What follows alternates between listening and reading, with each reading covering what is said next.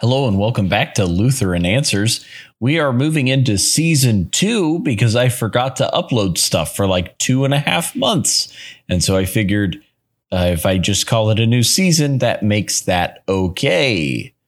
And so today we're going to be listening to my interview with my good friend Rachel as we talk about her journey out of Pentecostal theology and into the comforting arms of confessional Lutheranism. I hope you enjoy.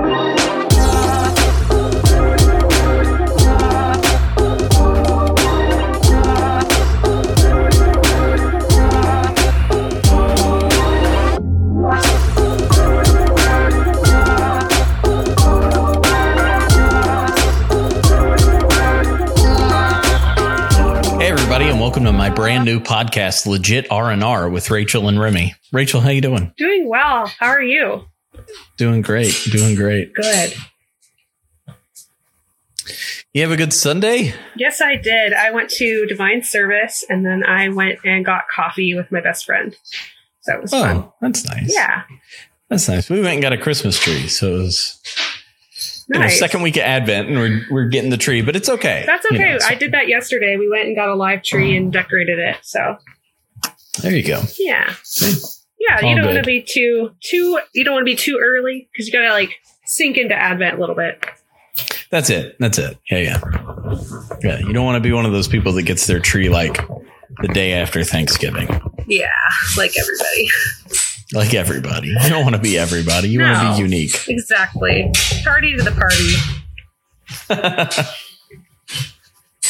so, uh, we're going to talk about our mutual heritage yeah. in Pentecostalism. Oh, yes. so exciting. please tell tell me about the kind of church you grew up in.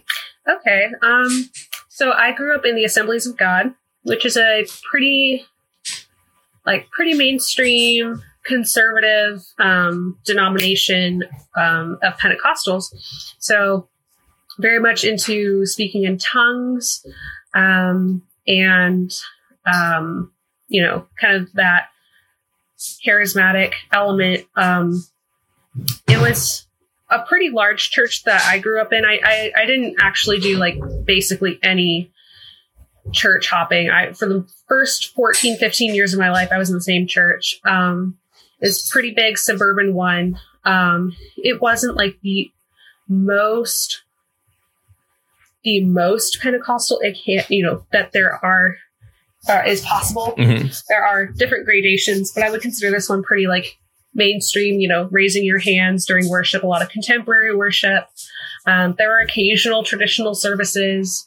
Um, lots of programs. I was a Sunday school teacher when I was in middle school um, for the younger kids. Yeah, Great. yeah. I was the Sunday school teacher with you know, um, well, I kind of helped with Sunday school and um, raising hands. I was part of the youth group for a while um, in middle school and early early high school, um, but contemporary worship, um, very kind of impassioned, motivational speaking type sermons. Mm-hmm. Um, very much, you know, taught to uh, read my Bible and pray every day, which was kind of hard and not always attained um, by yours truly. Um, but I was, uh, you know, catechized on um, Wednesday nights, even though we didn't call it catechesis. Um, we had kind of catechism stuff. I even sewed my own confirmation dress. So, yeah. Oh, nice. Mm-hmm. Wow. Yeah. Y'all had like a confirmation thing? Mm-hmm. Yeah, it was a oh, whole. Oh, wow. pro- we had a whole program, so it was like, you know, they had like they had different like grade names for all the different like catechesis things. It was part of Missionettes or Mpact, and then they had Royal Rangers for the boys. Oh yeah, so, yeah. So we okay. did we did um so those like preschoolers was rainbows, and then first grade girls were the daisies, and then you went to primroses, and then stars, and then at the end, the um, girls. I don't know what the Royal Rangers did, but the girls they had a thing called the crowning. So you would get to wear a white dress and a tiara, and your dad would walk you down the church aisle, and you would be like confirmed. Except it wasn't like called like a confirmation. Yeah. But that's essentially Also what a it little was. weird. It, is Also a a little, little odd. weird. It is a little odd, Yeah. but it was special. Um, but yeah, I had very puffed sleeves. It was a fun time. um, but yeah, it is. It is a little bit like looking back, like oh wow, that is like very like yeah, wearing a white dress and letting your dad walk you down the down the aisle to get a crown. That's it's weird. It It's weird. a little odd. Yeah, it's like it's a little it's a little bit too. It, it, it seems a little too much like a wedding for like a fifth grader. But yeah. I, I guess we're all the the bride of Christ in some way. But just mentally, those connections are are not evident until a little later on. But it's still it was still something really special. But puff sleeves, um, fun time. So what drew you to Lutheranism? Um, that's a great question. It was kind of funny because Roman Catholicism was the thing that kind of shoved me into Lutheranism. Hmm. This is this is a little weird. So like, um, I was in my church, like I mentioned, um, for about 14, 15 years, and um, a lot of things had happened with that church that we just didn't think it was going the right direction. So we decided to leave. And my my dad had, um, you know, he's been in church his whole life. He was a pastor's kid, so he knows the church grind really well. Um, so he's like, I want my kids to understand that like there are more traditions than just this one because we had always been Pentecostal, always Assemblies of God, um, and so we hadn't really visited a ton of other churches. Um, you know, we had like prayer groups and other, you know, and like had been to a few others, but not like consistent members. So um, for about I would say about three years, we didn't really have a church home. Like that was like ours that we stayed at. Um, we started hopping around and visiting. Like we visited um, an Episcopal church, which was quite a unique experience. It's like my first time being to like a high church service, but it Mhm. was like Yeah. the pews were like empty. There was like a bunch of old people and like one like young dude in his like zip up hoodie who like sneaked into the back pew. Like it was very like Yeah. it's very much what you would expect. Um, sadly, I, yeah, I went to I went to a Methodist church once that was very similar. yeah, yeah. It was just like, Yeah. oh, okay, this is how it works. Um, and so that was kind of cool because like I was kind of raised old school Pentecostal. Like my church wasn't old school in like the way that it didn't have a ton of hymns or like a ton of of that kind of sense of a little bit more formality or kind of um a higher sense of reverence. It was definitely like a lot more just like, you know, most of the other kids that I grew up around with, like went to public school, kind of, you know, were more engaged with popular culture. And I was kind of raised into like a hymns and being, I was homeschooled and kind of a little bit more separated from all of that. So I had a, a different kind of mentality when it came to church um, that I don't think as many of my peers did. So Mhm. I think that was something when I went to the Episcopal church, that was something interesting. I was like, oh, I kind of like this. Um, then we, but it, it, you know, it didn't seem like a very lively church. So that wasn't the place um, to be. I think we also hopped around to some other Pentecostal churches. Um, we visited a Presbyterian church for a while, um, PCA. Um, so conservative Presbyterian church for a little bit. Mhm. And, um, I took confirmation classes there, but I just couldn't swallow the Calvinism. It just, it just didn't work. Um, Yeah. it was a good church, but I, it just, something wasn't right. Um, we went to a Southern Baptist church for a while. It was a really beautiful historic one with like stained glass windows and like little bluegrass band. It was really cute. Um, very nice with the red carpet and all that. Um, and like the white shiplap. Um, it was kind of fun. But, um, I think like that whole time, my sister had been studying um, theology when she was in early high school, and she had stumbled into Calvin's Institutes.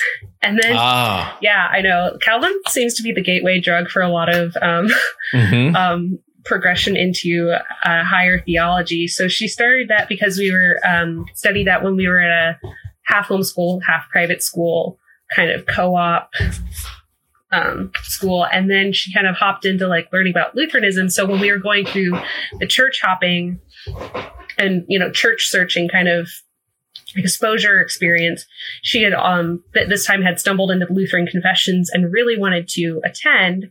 A Lutheran church service. So we ended up kind of finally going to a couple of Lutheran congregations in the area um, um, all of which were LCMS. So I don't think we visited the ELCA or anything else in town. Solid. Yeah. Go dad. Uh, go dad. Good job. Yeah. Um, yeah so no we, offense to my ELCA No. friends. I have a lot. I love yes, you guys. But but yeah, LCMS is where it's at. Um, so we had, and it's you know well known in the area. So um, we we went to one that it wasn't very liturgical, so it didn't really seem like we were like we were trying to leave the contemporary worship behind. Um, it just didn't seem like it was offering Right. altogether that that much um, more than what we had already seen. Um, and then we had visited another smaller congregation, but then we stumbled into, I think actually during Advent, which was kind of interesting because now it's probably like the five, four year anniversary of that, or fifth year anniversary, or sixth year anniversary of that. I've been Lutheran four years, but I, it took me a while to kind of to kind of get there. Um, like we just walked into the congregation my sister and I attend now, and it was Advent. I'm pretty sure because I remember I was wearing a puffer vest, so it was cold, and like I was trying to like kind of fumble my way and bumble my way through the LSB and divine service Mhm. setting, and like. What is this order of service? Like paper insert and then this hymnal. And I'm like flipping back and forth between the two. Like, what are these page numbers? You know, like we start on page 184 what? Like i don't understand. Um so i think I, that's kind of like where we kind of eventually just landed there. And my sister was like okay i know what i want. I love this. I'm here. And so it wasn't hard for her to just kind of hop in um, after attending confirmation classes. But for me it was a much longer process of I don't even know what's going on. I don't even know what faith is anymore. I don't understand. Like this is happening all while I'm in high school. So like Right. everything's just like crashing and hitting me like emotionally and mentally. I'm like, what? Yeah, like this is a lot to process for a young person. Like, okay, Yeah. faith is already a hard thing to, for anyone to grasp sometimes, but then also having the complexity of like, where's your spiritual home? What are like concrete, specific things you believe? Mm. That is just kind of a lot for like a very emotional, like 15 year old to kind of deal with. Um, and then, you know, it's like everyone in my family is very opinionated. So you've got like, oh, well, they say this, they say, you know, this person says this, and this person says that. And I'm just like, what, what is going on? And it took me a very long time to kind of just kind of come to a point where I realized, oh, I should, you know, probably believe something.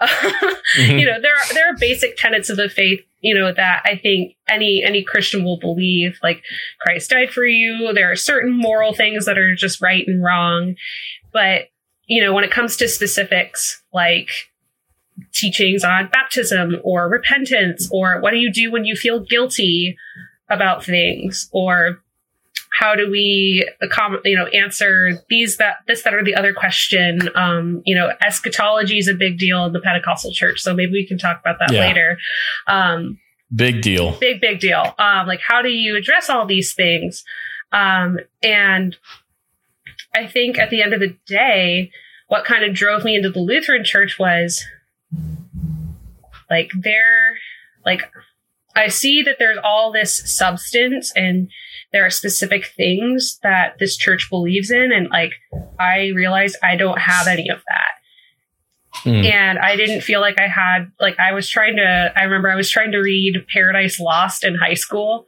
when I didn't really have a church home and I was like I don't know what to think about this text because Mil- Milton's just like talking about all this complicated theo- theological stuff and I just looked at my teacher she was Catholic I was like can you please just tell me what to think I don't understand I was like and my other classmate was just like, Rachel, it's not that hard. Like, calm down. I'm like, no, I don't understand. like, what do I actually need to believe about this? Like, this seems off, but I don't know how to articulate that. I don't even know what I, I think about this, that, or the other thing.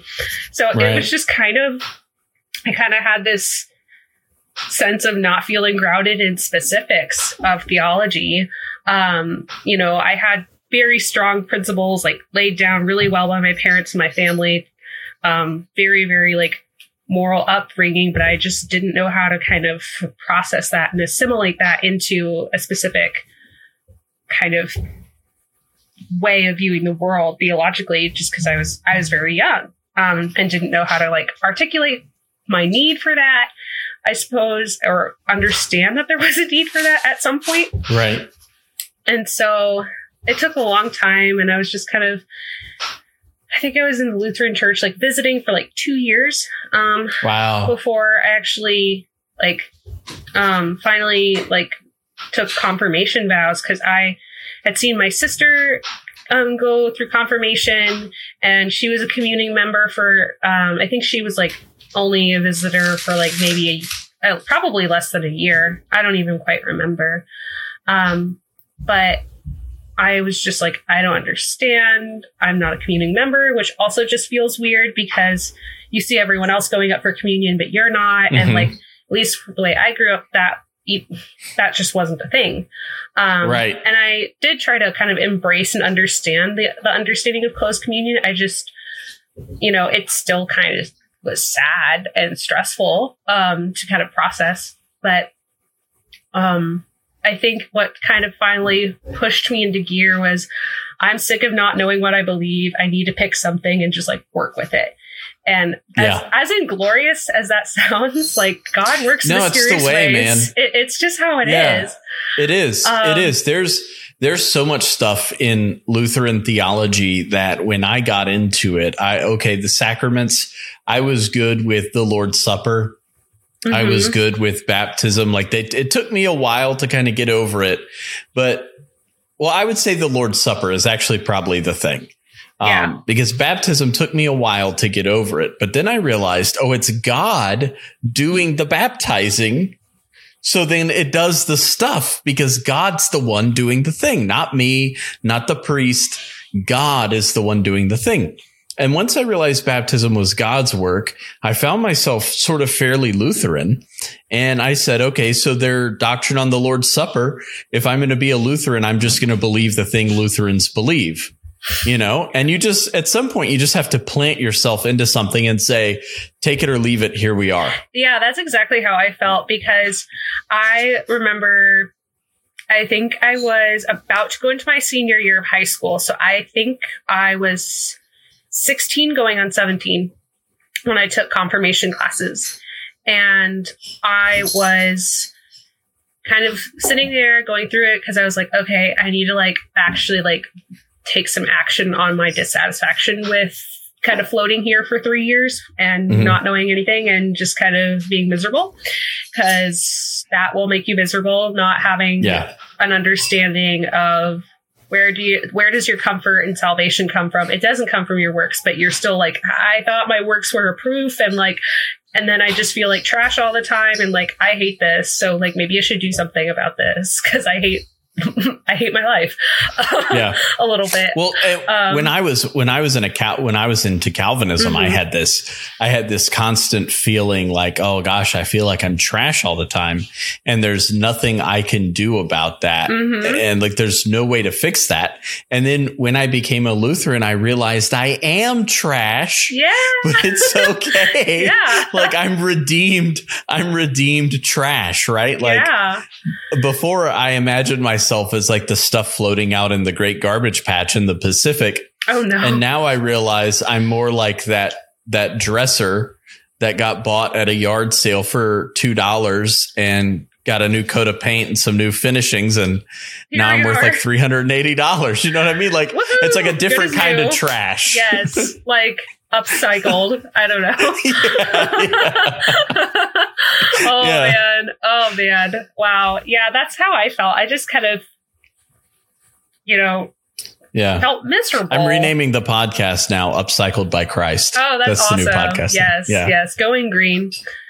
Um with new life. Anyway we're regenerated. Um uh, but i so i took confirmation classes but the and like my my pastors took me through um they didn't they did like a little curriculum alongside the augsburg confession so they gave me like a nice reader's edition of the uh, of the book of concord and we went through like Oh wow. the con- yeah so i have like the nice cph one that i got for zero dollars it was free 99 um Nice. so I yeah, got that one for Christmas from my wife in Very nice. 2018, lovely uh, right after we became Lutherans. Joe, awesome after we got confirmed, so we went for one Sunday. hmm My wife, on the first Sunday we ever visited, told Joe that I was considering ministry.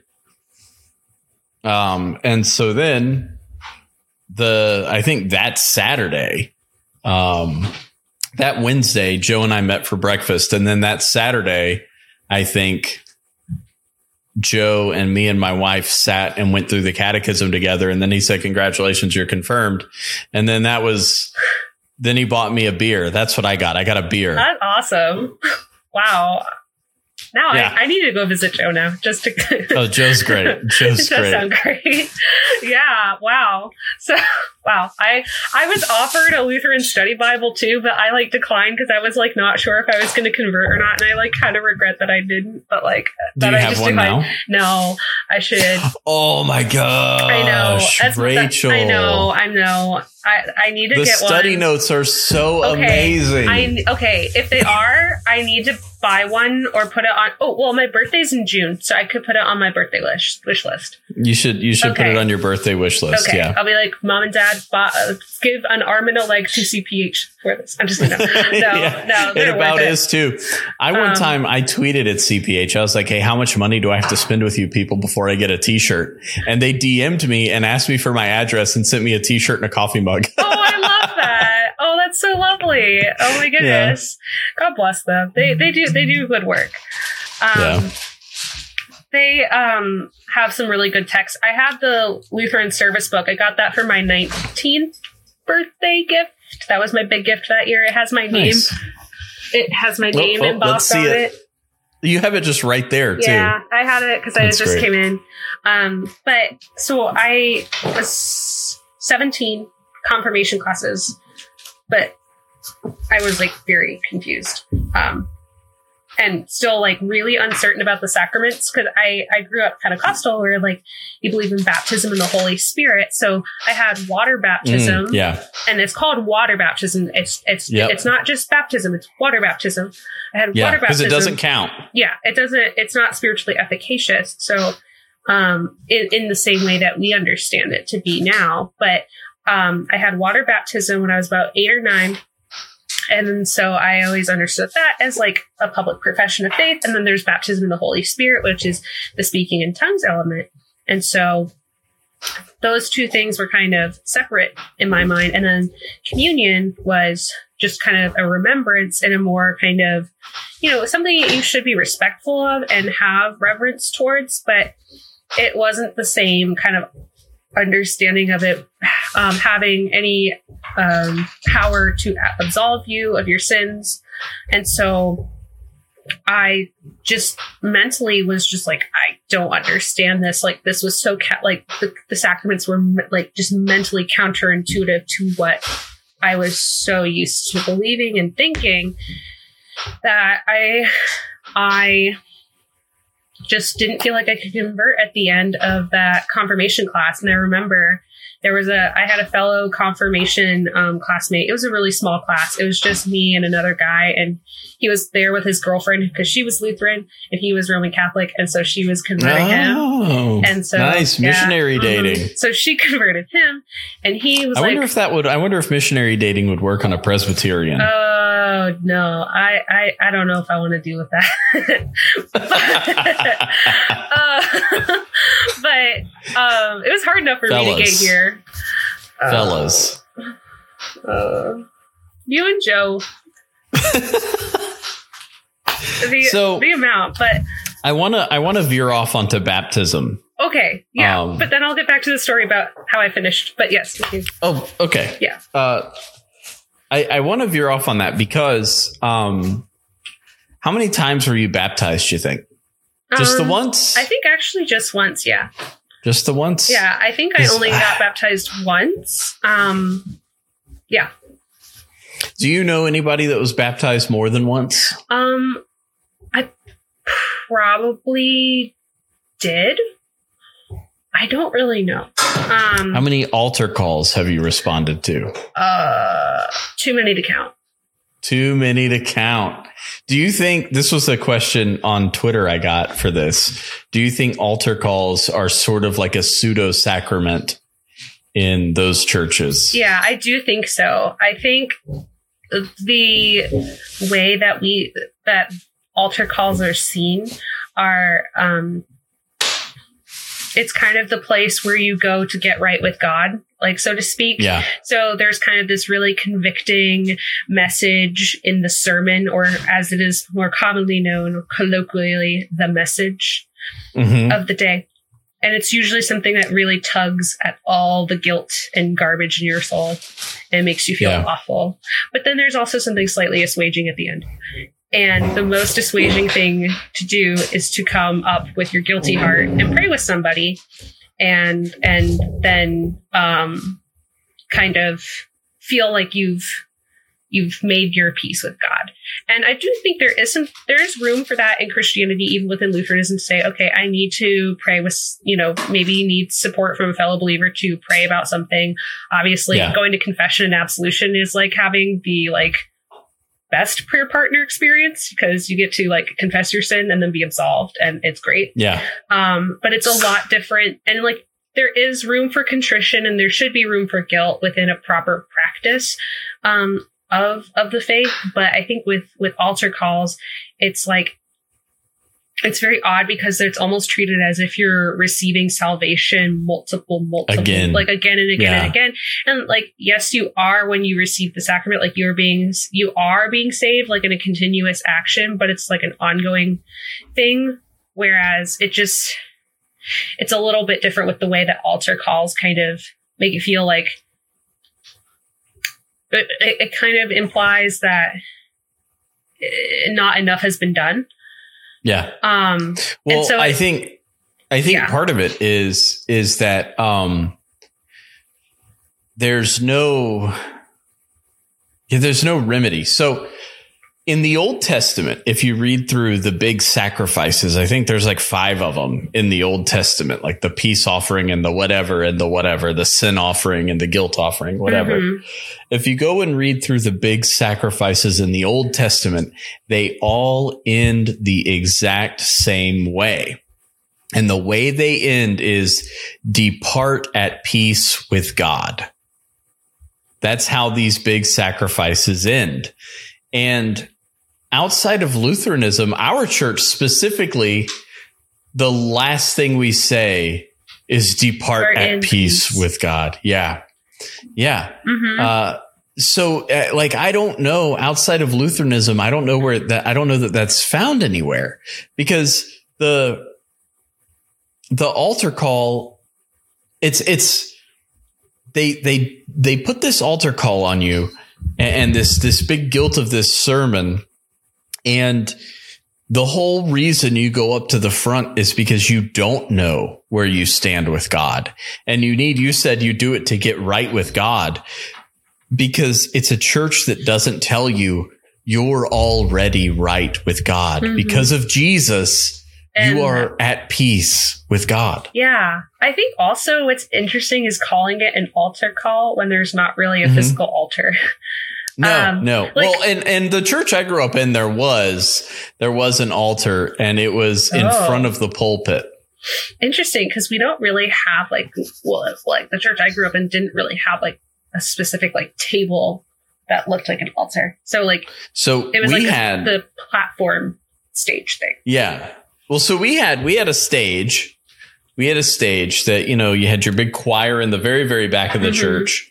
And it was more an auditorium because what I grew up in, what was at the time a Pentecostal mega church, hmm uh, a part of the Pentecostal Holiness, the International Pentecostal Holiness Church. So we had, when I was growing up there, 2,000 people a Sunday. Whoa. And yeah. And so that dwindled over time. Mhm. By the time I moved out to Arizona after high school, we were looking at um, maybe 500 people, 600 people a Sunday. it's still huge. And now, nowadays, it's maybe a hundred. and it's wild because the auditorium, it's an auditorium and it's just empty. Um, but it's, uh, wow. yeah, but they had a big stage and they had the choir in the back. And then in front of the choir area, they had the pulpit right in the middle, Mhm. which they would move on and off stage. During worship, it was off stage so that we had like our seven or eight singers up front that were like leading the worship. And then when they would vacate before the sermon, they'd move the pulpit to the center of the stage. yeah. And then down on the floor in front of the stage, they had an actual altar, like you would imagine in a Lutheran church, like an actual altar Like a table. there. Yeah. Oh wow. And it had words on the front. I don't remember what they were, but whenever we had communion, the elements were always set on the altar in front of the church with nice white linen over it. oh, that's beautiful. Ours are always in trays, like those silver disc trays. Yeah, same, Yeah. same, but on the altar in front of the church. We didn't have that. I don't believe. I don't remember that. Um, so I always thought it was like okay, like yes, altar is something like you hear a lot in like the Bible, obviously, like Old Testament. But I was like, the general altar area is just like the general front of the church, even though it's not the same as like having like a high altar, like you're in a Right. traditional like Anglican, Lutheran, Episcopal, Anglican, Catholic. Yeah. Catholic church with like an altar. So it's just really interesting. Like there is, even though the sacrament has been kind of removed from the context, there's still an acknowledgement that the altar is where you go to meet God. I mean, because that's Yeah. how it is in the Old Testament. And like that is a very Old Testament thing. And so, like, even if it is, you know, something that we wouldn't, we wouldn't, conf- that Lutherans don't confess, um, that the sacrament is not efficacious. We don't confess that, that it's not efficacious. Um, it's really interesting that the altar was still important to groups that didn't believe in the efficacy of the sacrament of the altar. Yeah. I think that's really interesting, and it's like it, it- you can you can view it one of two ways, like how tragic, but also in some way a silver lining that there was still something held on to.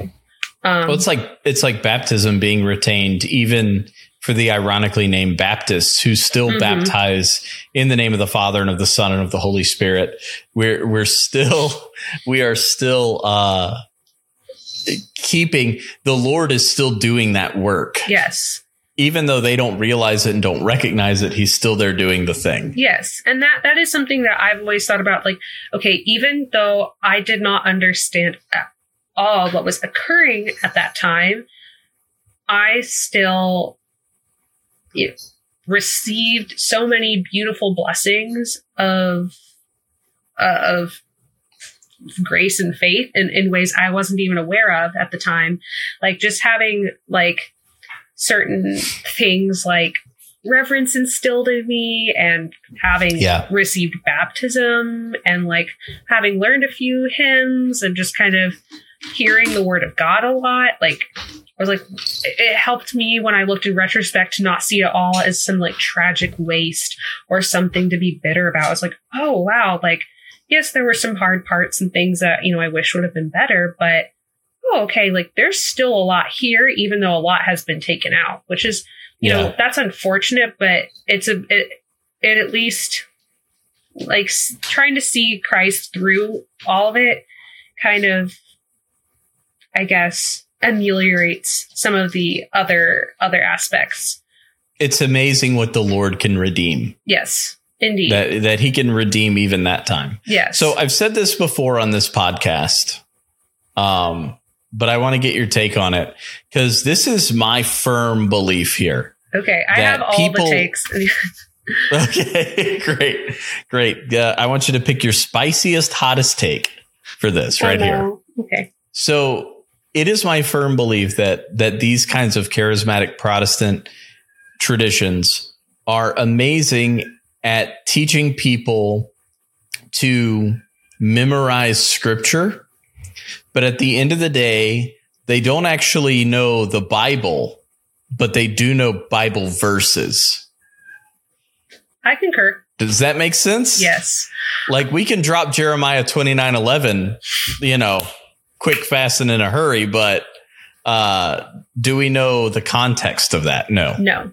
I think that's something that I noticed a lot is like I know biblical references. I'm like, I've gotten terrible like my my memory has probably atrophied on a lot of things um like that, but I had a lot of things memorized. And there's some things there that that, you know, even if you don't understand the context, that doesn't mean that there's not um generative power in the word and that there isn't something mm. spiritually nourishing there. It's just there's more to be gained with better context. Um, it's like it's like you're just sipping the broth out of the soup instead of eating all the soup with the veggies and yeah. the meat and everything. Mm-hmm, yeah. yeah. And so I I would agree. Like I I was part of like a um this thing called Junior Bible Quiz when I was in, I don't know if you heard of that but like it no. was this cool thing where we had um like these like flashcards with like facts about the Bible and like questions about the Bible. So there was a question and answer, and like mm-hmm. you would have this thing where we had like a buzzer. Like we would go to competitions and like you would have all these questions memorized, and they were like all across different churches. So you would have these buzzers that were connected to this like beep box, and they had like the light that were connected to each chord's buzzer. And so um, the thing is, it would be a competition to see who can push the buzzer the quickest and answer mm-hmm. the question properly. And so if you interrupted during when the, the announcer was saying the question, you had to finish the question from memory and then oh, give the oh, answer. Wow, yeah. So like they really wanted you to have stuff down. And so like there was a lot to be gained from that. And then also just like i was homeschooled so i did a um, like a, a baptist christian uh, curriculum for a while where like i had large passages of scripture memorized. And then when i was at church i had some scripture memorized for um, some children's church volunteering i did when i was in like for like late uh late elementary and um, middle school. So like there were lots of opportunities to have things memorized, but I don't know if I ever got to a point of synthesis or really like processing mentally and making connections with like what all this means. Um, there were not enough what do, what does this mean uh, questions right. going around in my brain at the time, and I think some of that's just a feature of being a young a, a young student, um, and um, just like a young person and not having, you know, been there the entire time to, um, or being, you know, going up into adulthood to have time to process it all. Um, but, you know, I, I think it would have been nice to have some of those connections made a little bit earlier. Yeah. I, um, I invited the boys. But you sent it to me. Oh, I know on accident, but then I sent it to the boys. Which boys? The oh, that I'm sorry. That's what I call the underground. I call oh. it the boys. Like when I'm talking to my wife, I'm like, oh, hang on, I gotta, I gotta send this photo to the boys. Oh, I see. So I'm one of the boys. Yeah, yeah. You're one context. of the boys. Okay. Yeah. yeah. yeah. But um, back to how I converted finally. Oh, please, please, yes. So we get through the whole like confusion with baptism and and the Eucharist, like just my brain just was like, what is that? Um, so I had kind of, I think I had gone to Lutheran church for about a year when I finished those, um, or like a year and some change or more or less a yearish, but I still couldn't convert. And then I was going to graduate 2017. So I was 17 years old and I was trying to like figure out what I was doing for college and I had applied to Lutheran school, but I hadn't converted yet. So I was like, eh, do I really want to go? I don't know. Mm, maybe, maybe not. and I had applied to another classical school because I went to classical high school. So I was like trying to, you know, kind of wanted to continue on with my classical education and kind of keep it going, wanted to keep the steam up. Um, and so I was like, okay, maybe there, even though it was really far away. And then there was um, the university I ended up going to, which was in town, and it was Roman Catholic. And they're also very classical. So I was like, okay, like, this is interesting. Um, it's in, ta- like, you know, it's in, like, near my home. So, like, yeah. that's nice. And I really liked how religious it was and, like, how religious it was e- and conservative it was, even though I wasn't Catholic. Um, so I was like, this is going to be kind of a weird experience because it's probably not going to be, like, the easiest place for me to, like, date people or fit in, but like I'm gonna go anyway. so um, I was like, okay, I'm gonna go here and I'm excited. And then I was like, oh yeah, but I don't really want to become Catholic because like I would rather die than have my parents be mad at me. So I was like, let's be honest. So like I, am just being honest. Like it would just you know that that is a big problem. And, like, what are your parents deal. now? Um, my parents are still um, Pentecostal. So okay. they have like that Pentecostal kind of background. Um, and so I was like, yeah, I don't really want to do that. So I was like, well, I, I, I don't really like this sitting and floating around. Like I need to actually believe something before I go to college because otherwise it's just going to be like a dying battle and it's not going to be good. So yeah. I was like, okay, Rome, I'm not coming for you. So I'm gonna run before I walk straight into you. Um, cause I was about to walk straight into into college.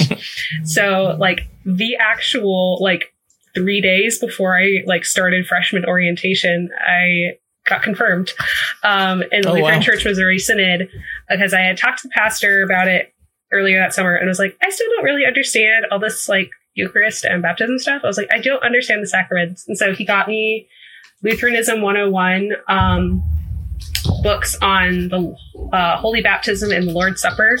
And I didn't read them like a ton, but I did read a few things in them. And I think the one on baptism was written by a former Pentecostal, actually, if I'm not mistaken.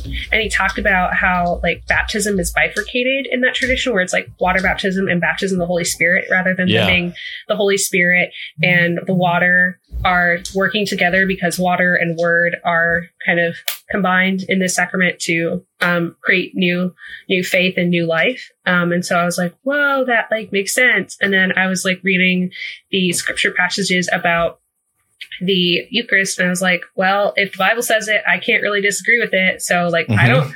My my brain was still like, no, this isn't how things are. This is not what you actually think. This is not how like you've always thought. But I was like, but if Jesus says it, if the Bible says it, like I can't really argue with that because you know, like biblical infallibility was like driven into my head from a yeah, very same. young age. So I was like, Same. if the Bible says it, you can't argue. So I was like, yep. amen. And I was like, okay, this is really confusing, but here we go.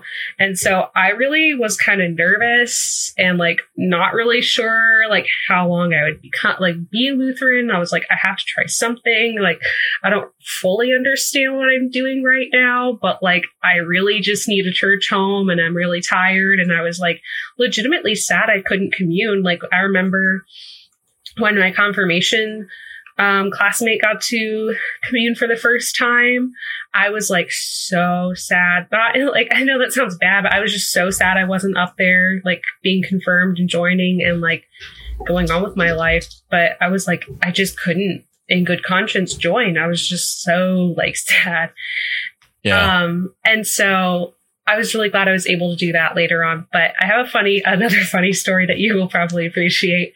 Um, but what I did right after I couldn't get confirmed, um, that next week, I was like, I'm really sad I couldn't join. So I decided to go to another Assemblies of God church for oh. the next week. And um, there was this woman during worship. She was like one of the worship leaders of this other church, and she like like screamed or like wailed or like wheeled like squealed like really loud mm-hmm. during the service. And so we we just did not stay to talk to anybody after that service. We, we, we left like ASAP. and then I was at the Lutheran church the next week. We were like, we, we, we, we done, we out. Like, so. I, so, and I remember, I remember like ladies running up and down the aisles oh, and, and all this, you know, and I mm-hmm. wonder now, like, how would I feel about that? And, and my, my wife, my sweet, sweet wife, mm-hmm. um, God bless, she was a blank slate coming into this thing.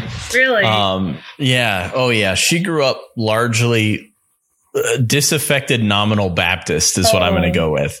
So, like, we'll we'll go to the church on the Christmas and the Easter if we have time, but otherwise, like, uh, mm. you know, and and so getting into this, you know, with her, and it's so beautiful because like uh, and I say this all the time. I just, I love my wife, but mm-hmm. she, the only thing she knows is the Bible and the small catechism and that's it. And it's so beautiful because there are times where I will like, I will be doing something and I'll be mad at someone for saying something and she'll be like, well, shouldn't we maybe put like a better construction on that? Like eighth commandment, you know, like we shouldn't, we shouldn't be mad about that particular thing when it could be understood this way or I don't know. It's so beautiful. Woman.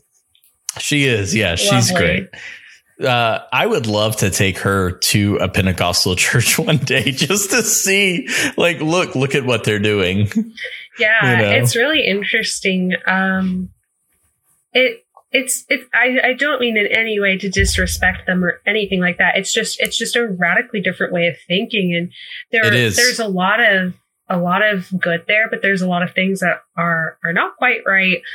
Um, yeah. from from where I stand now, and you know, there is an element of like, you know, um, you know, respect for that that tradition, but also like there are some elements of pain, you know, in in, yeah. in looking back, you know, like okay, there are There's, times where my conscience was unnecessarily burdened um, yeah. because of just things I didn't understand um, or things that weren't so, communicated um, or taught. Speaking of speaking of a burdened conscience, um, very Lutheran problem. Yes. Very Luther. Yes. but also a very a very uh, there's a very Lutheran answer for that. Yes. Um, so, and if any of you need the answer to that, please DM me. I'll give it to you.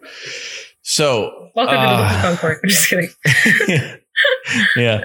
Um, do you? Th- this was the most asked question by far because mm-hmm. I had mm-hmm. put out on Twitter that I was doing this, um, did you ever feel the need to fake the the baptism of the Holy Spirit? I, I think so. Um, the the odd thing about it is it's it's never it's never explicitly taught um, this way, but I do think maybe maybe it was just like my youth group or something. Um, there was kind of this implicit um there was always a little bit of implicit judgment if you didn't raise your hands at church or if there was implicit yeah. um kind of judgment if if you didn't have you've never gift, spoken if in you've tongues. never spoken like oh what's wrong mm-hmm. with you like you you clearly are spiritually deficient in some way or you need to get right with god so that like you can have the gift and like, yeah. not everyone was like that, but it's just sometimes I think because it was something so common to that, that people wanted to, to receive, I think people, at least the way I kind of processed it was just, oh, well, there's something wrong with me if I don't have it or or if i'm not feeling the spirit enough or if i don't you know you know have the same type of movement within my soul or my heart to kind of want to to pour myself out in a in a certain way and um so i do think there was a part of me that was maybe not trying to be fake to be deceptive actively but a part of me that was probably living in a little bit of denial um and just trying yeah. try trying you know maybe not even being aware that i was denying something but just trying to trying to be open and trying to kind of facilitate a certain type of religious experience um, mm-hmm. that wasn't necessarily um, the most genuine um, experience. It's it's wild because I remember I remember specifically the speaking in tongues thing being something that um I was never comfortable with. Mm-hmm. And everyone would say, Oh, you just have to open your mouth and just kind of leap in faith. And it wasn't, I mean, it, it was probably several years of hearing that. Um, I remember I was on my way home with my mom. I was like six or seven years old. And I said, Mom, I want to be a Christian. And that was wow. like, that was for me the moment um, that I can always look back on. You know, like I remember that very clearly, but it was a good six years, seven years after that before I did any kind of speaking in tongues or hmm anything like that.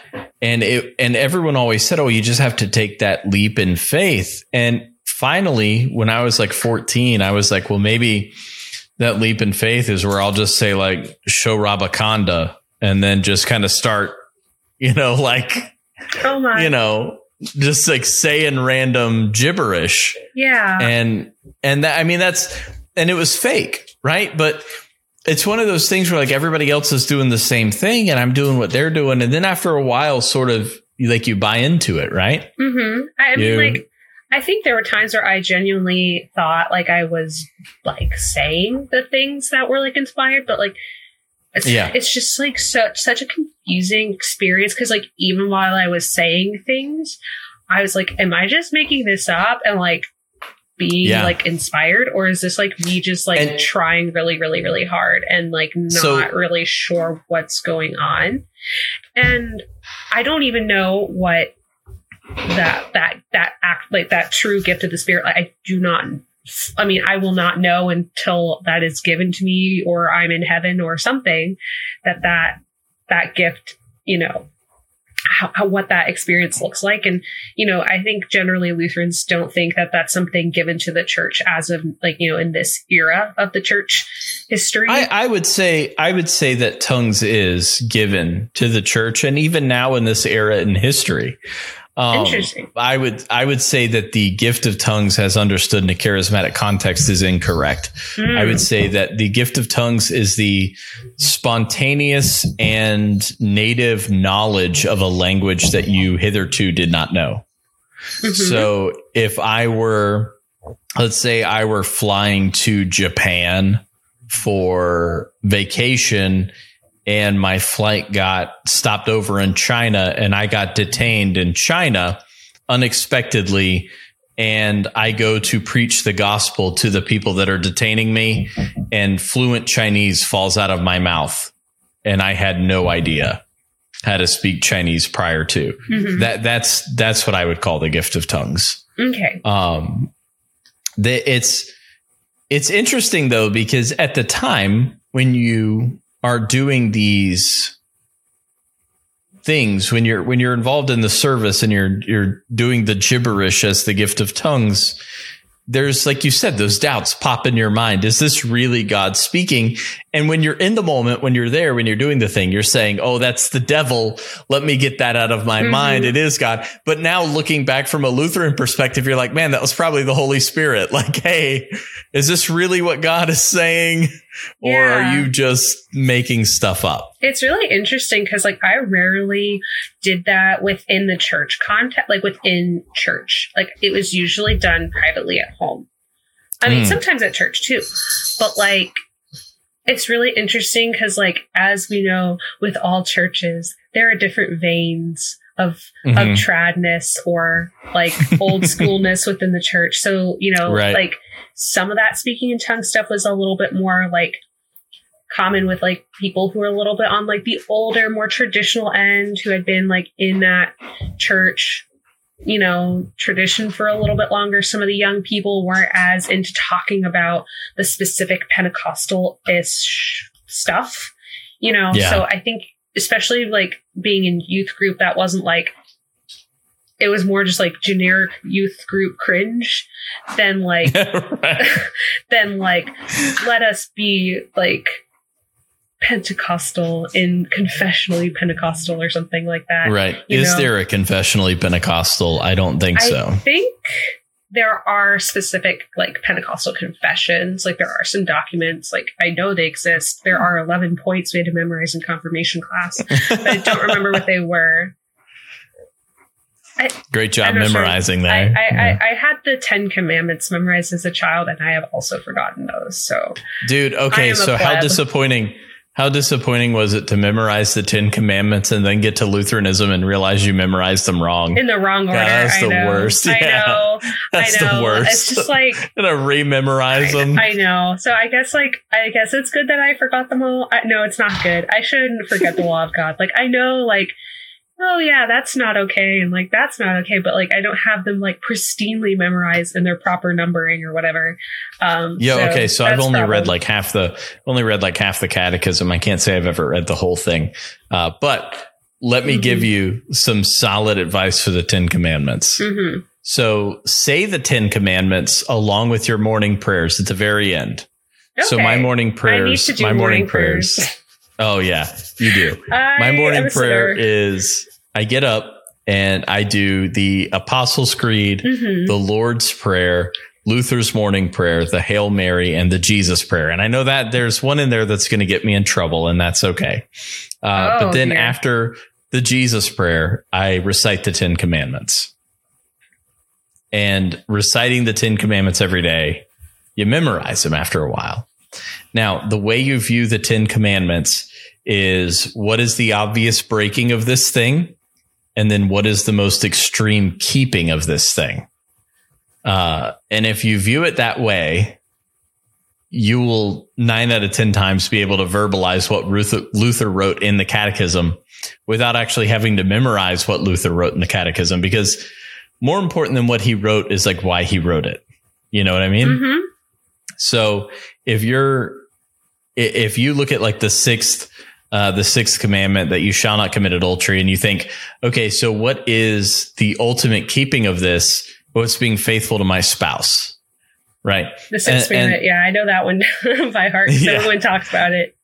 Well, okay, so the fifth commandment, murder. Um, if you, what's the most extreme keeping of the fifth commandment? How do I, if I'm loving my neighbor as myself, how do I keep the fifth commandment? Well, you shall not murder. The, if I'm loving myself, obviously it's, I don't want to be murdered.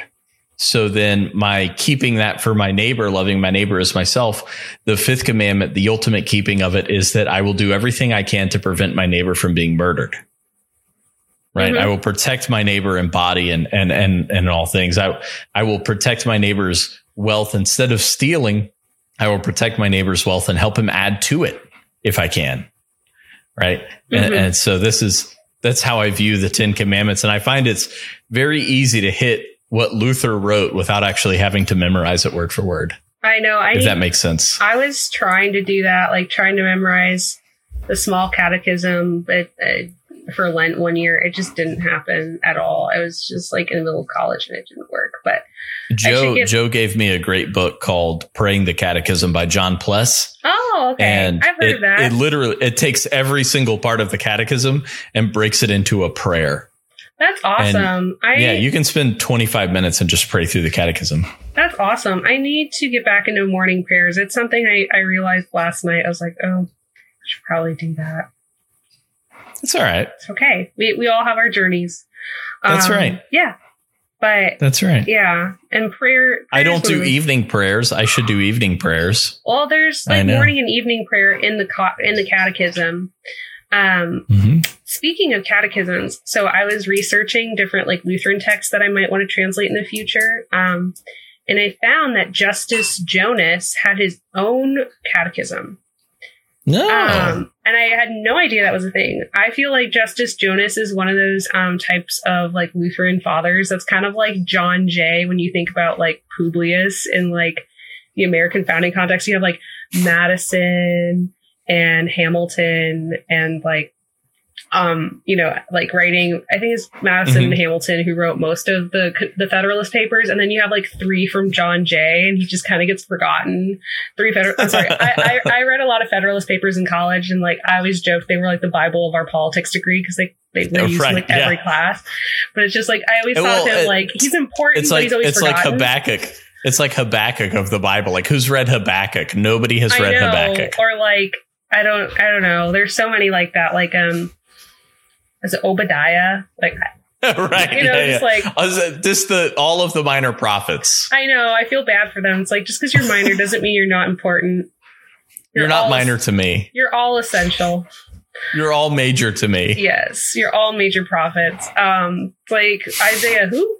Um, uh, You got nothing on my boy Amos. I know. I know. Wow. Hmm. Anyway, catechism. No, yeah, but the catechism, um, there they, he has his own catechism but i was like okay this is kind of like a hefty project. It's like like several hundred pages. So i was like oh i can't just like translate that like over a summer or something. I mean like i could if i wanted to go insane. I mean maybe i could but um but um i thought that would be really interesting to um trans have it have it translated and published as another Mhm. like kind of like devotional resource for Yeah. Lutherans. Um, so maybe one day if I can get that like financially commissioned or something, that would be kind of cool.